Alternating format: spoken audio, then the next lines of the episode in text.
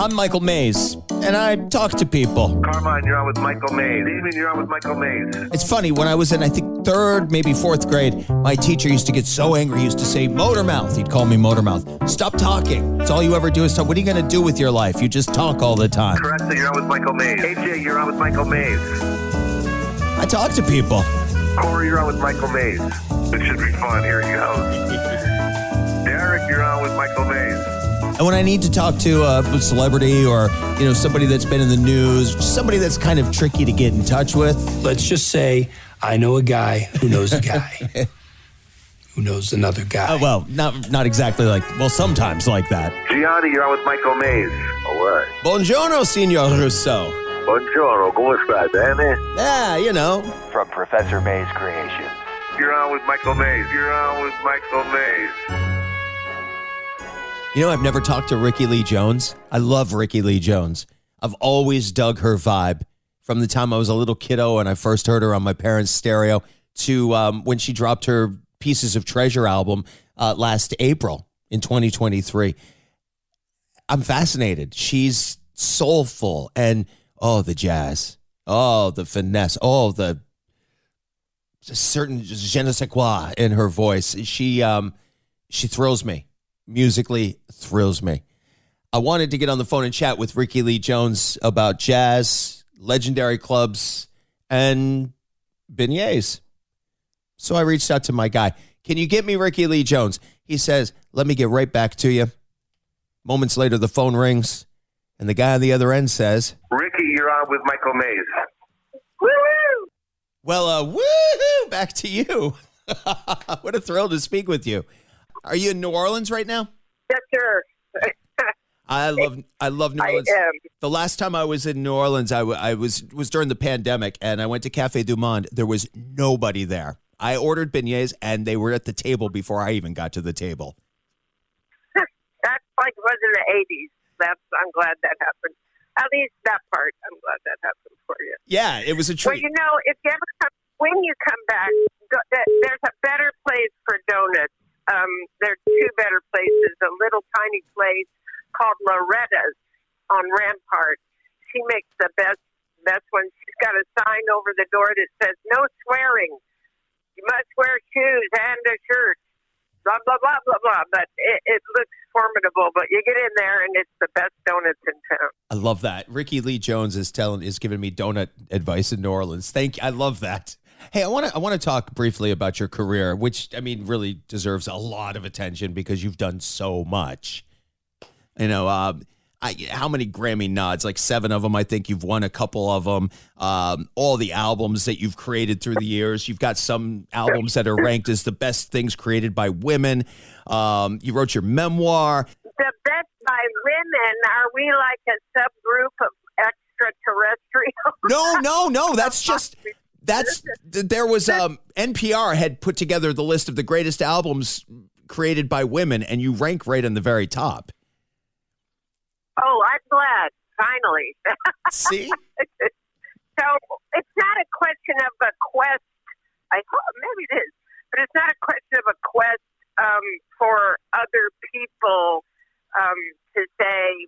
Finally, it's it's the thing in your heart, and I don't know if if there's ever enough art in my heart and enough music. I, I you know I hope not. I just like to keep creating stories, and um, it's the little kid in me. It never ends. I love that. I love that. So you you uh, you have a good relationship with your inner child. Oh, well, she has a good relationship with the grown up. She's mostly the one who does the talking, walking, singing, and dancing. I just do the interviews. Oh my god, my therapist would fall in love with you. I'm going to tell my therapist you said that. Um, I'm I've, I've been on a quest for uh, a, a stronger relationship with my inner child for a couple of years. That's amazing. I want to talk about uh, pieces of treasure. You know, you played uh, last year when you when you released this album. You did a few gigs at the legendary Birdland Jazz Club. When when you go into a gig like that, you're going to stream a, a live show online and do all these things, and you're at the legendary Birdland. I, how uh, what's the entrance like? It's just the normal way. I, I'm not going to beam down or anything. I just show up and, and rehearse. And, and um, you know, you, you can't let people know that you're an angel until after you've left. I dig that because I, I- there are some celebrities who start the they they do the fly up from the bottom of the stage or drop down from the rafters, you know. But I think when when you're playing a place that's um that's as legendary as Birdland, you you you there's got to be a certain amount of respect that the artist has for the venue. Birdland is legendary. I'm sorry I was yelling. I'd bring that down. I mean, it's Birdland. You're you're allowed to get excited about that. Had you played the Birdland before that gig? No, never. So I played the old um, bottom line, I Yep. think, um, and I played the the really famous one. Well, anyway, Blue Note. who cares? Nobody knows it now. But, no, it was. You know, I, I could look it up while we're talking. But the very first piece I played before Carnegie Hall, because they did two tours in four months. Warner Brothers. It was a was a famous jazz club, the Village Gate. That's right. ah, So that, so yeah, it's full circle then, right? Pretty cool. I mean, Birdland, it's like, you know, uh, John Coltrane, Dizzy Gillespie, Miles Davis, Rickie Lee Jones. That's pretty amazing. Uh, and you're new. That I've been so into. Um, I've been listening to the song "Just in Time" a lot from you, and I, I want to say that um, from the very first strike of the vibraphone, I fell in love with that song. Oh my God, me too. I mean, Michael Mainieri did the most extraordinary. You know, I think he should get a, an award for that for that piece of music because he takes us into Ricky Land. You know, it's kind of space agey, funny, sweet. I don't know how he did that, but that introduction is is a perfect introduction to the record, the song, and me. It's so fantastic. And welcome, ladies and gentlemen. Just in time. It's It's so you're right though, but that sound for me it was like it evokes memories of like a Sunday brunch on a mildly rainy day with somebody you love. It's like that warm, you Oh, know. exactly. Yeah. And then for you to do just There is something there's something so non-violent, so peaceful about the whole record.